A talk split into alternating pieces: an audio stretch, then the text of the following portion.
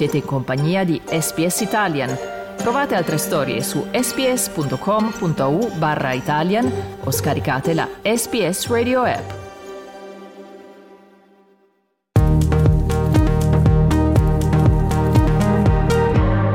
SPS Italian Best of 23, il meglio di Radio SBS nel 2023. Ed ora passiamo a un'altra storia, andiamo indietro nel tempo, andiamo indietro nel 1968, quando proprio oggi, nella notte tra il 14 e il 15 gennaio, la valle del Belice in Sicilia venne scossa da un violento evento sismico di magnitudo 6,4 che causò oltre 200 morti e la distruzione di centinaia di edifici. Una terribile notte che Dario Cascio, documentarista che vive in Irlanda, ha deciso di raccontare attraverso la storia di Pietro Loria, originario di, di Poggio Reale che dopo il sisma decise di venire proprio a vivere in Australia. Terremoto in Sicilia è il titolo di questo documentario di cui abbiamo parlato in una nostra intervista del 2023, da poco terminato, e che oggi vi riproponiamo. Federico Solchi aveva chiesto al regista Dario Cascio la sua ricostruzione di quel che accadde tra il 14 e il 15 gennaio del 1968. È stato un terremoto devastante che ha completamente distrutto una vallata intera che era una vallata contadina, quella del Belice, che fino ad allora non era mai stata nelle, nelle cronache, non era mai stata al centro dell'attenzione nessuno se non di quelle locali, che ad un certo punto è stata completamente cambiata nel giro di meno di 24 ore. Eh, la grande fortuna nella sfortuna è stata che le prime due scosse sono state durante il giorno e quindi la popolazione è riuscita in qualche modo ad abbandonare eh, le case o i posti di lavoro per poi trovarsi fuori di notte, a luna di notte, tra l'una e le due, quando c'è stata la scossa più forte che effettivamente ha sgretolato, ha sbriciolato quattro cittadine intere. Perché ti sei interessato a questo tema? Sei originario di questa regione in Sicilia? No, in realtà no, io ero a Poggioreale queste, quest'estate ed ero lì, ho un drone, mi piace fare delle riprese con, eh, con, il mio drone e utilizzo il mio drone per fare delle riprese e poi vanno a riempire, mh, mm, le utilizzo per il voice over, le utilizzo per raccontare. Ed ero lì a Poggioreale, stavo facendo delle, delle riprese soprattutto ai, agli edifici che ancora sono rimasti lì. Perché la, la particolarità di Poggioreale è proprio quella dell'essere un, quasi un, un, museo, un ricordo di quell'evento tragico, che è ancora lì, si può vedere, si può toccare ci sono dei, dei, tour organizzati che ti portano in giro per la città e ti fanno vedere effettivamente cosa è successo e il livello di devastazione. Una volta tornato a casa ho messo online alcune parti del girato col drone e le ho messe online su Instagram. La nipote del signor Loria ha visto queste immagini, mi ha contattato e mi ha detto: Ma sai che la mia famiglia è di Poggio Reale e che mio nonno avrebbe un sacco di storie a raccontare. E non mi sono fatto pregare, eh, non ci ho pensato due volte. Eh, io purtroppo stavo per andare via, ma una volta tornato in Sicilia, poi al Natale scorso, sono andato dritto a Mazzara del Vallo a incontrare il signor Loria e la figlia Enza, anche lei sopravvissuta al terremoto, e da lì è nato questo documentario. Cioè, non c'era messo, però forse le cose più belle nascono così. Sicuramente, eh, nascono per caso le cose più belle. In che modo la storia del signor Loria ti ha colpito? È una storia molto particolare, ma soprattutto quello che non mi aspettavo era il modo in cui il signor Loria l'ha raccontata. Una lucidità pazzesca, come se fosse successo qualche giorno fa. Questo chiaramente indice dalla misura delle cose, fa capire come effettivamente il signor Loria abbia vissuto quel tragico evento, abbia in qualche modo metabolizzato il terremoto e lo abbia portato comunque con sé era molto facile ed è molto facile vedere nel documentario che gli occhi del signor Loria spesso si riempiono di lacrime, spesso diventano rossi, quindi il ricordo è, è, è abbastanza vivo, è sempre vivo. Questa è la cosa che mi ha colpito di più, l'umanità di nonno Pietro che a distanza di tantissimi anni da quell'evento e dopo una vita travagliatissima eh, che racconta nel dettaglio all'interno del documentario, comunque ancora la, la, la, forza e la voglia soprattutto di, di tornare indietro e scavare perché scava, scava, scava a fondo in alcune parti del documentario e in qualche modo rivivere delle, delle, scene dolorose che magari uno preferirebbe dimenticare. Noi ricordiamo ai nostri ascoltatori che stiamo chiacchierando con Dario Cascio, che è un documentarista siciliano che ha creato un documentario dal titolo Terremoto in Sicilia, in cui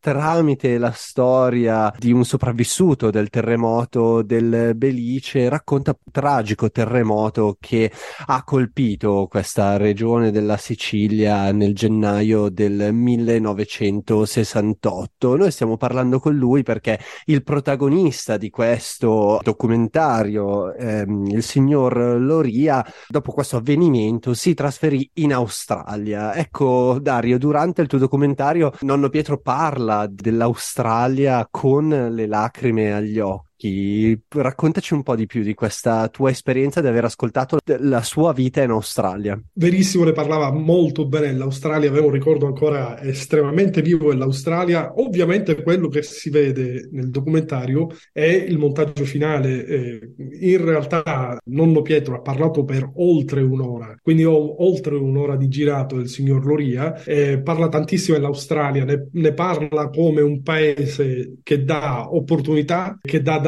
da mangiare a tutti e che permette a tutti di avere una qualità della vita molto alta, ovviamente venendo dall'entroterra, non, non proprio entroterra siciliano, però insomma non, non era sicuramente la costa siciliana eh, paesino agricolo, eh, nel documentario stesso dice che la, c'era una stazione dei treni del vicinato, quindi non era esattamente l'esempio di modernità Poggio Reale la valle del, del Belice allora. Arrivare in Australia è stato uno shock, è stato ca- catapultarsi nel futuro per lui e per tutti quelli che comunque arrivavano da, dal sud dell'Italia. Per cui ne parlava in maniera splendida, ne parlava anche come eh, uno di quei posti eh, che ti offrono l'opportunità nella vita. Io poi tra l'altro, eh, giusto per fare un piccolo inciso, ho una parte della mia famiglia a Sydney, il fratello di mio padre, nel 69 anche lui si imbarcò su una, su una, su una di quelle navi e ci mettevano un mese per arrivare a Sydney, 29 giorni, e ancora oggi mio cugino, mia zia vivono, vivono a Sydney, quindi c'è un legame quasi a doppio filo con l'Australia. Nel documentario stesso, alla fine, però, nonno Pietro, insomma, in qualche modo rivela quello che è l'animo di tutti i siciliani, cioè non riusciamo a staccarci più di tanto. Per cui, nonostante la meraviglia della vita in Australia, la, la, l'altissima qualità della vita, il lavoro, addirittura dice, riusciva a fare tre turni, mettere tantissimi soldi da parte. Una, la prima volta che gli viene prospettata l'idea di, di, ritornare a casa, non si fa pregare e si rimette in viaggio per altri 29 giorni per, per, per tornare.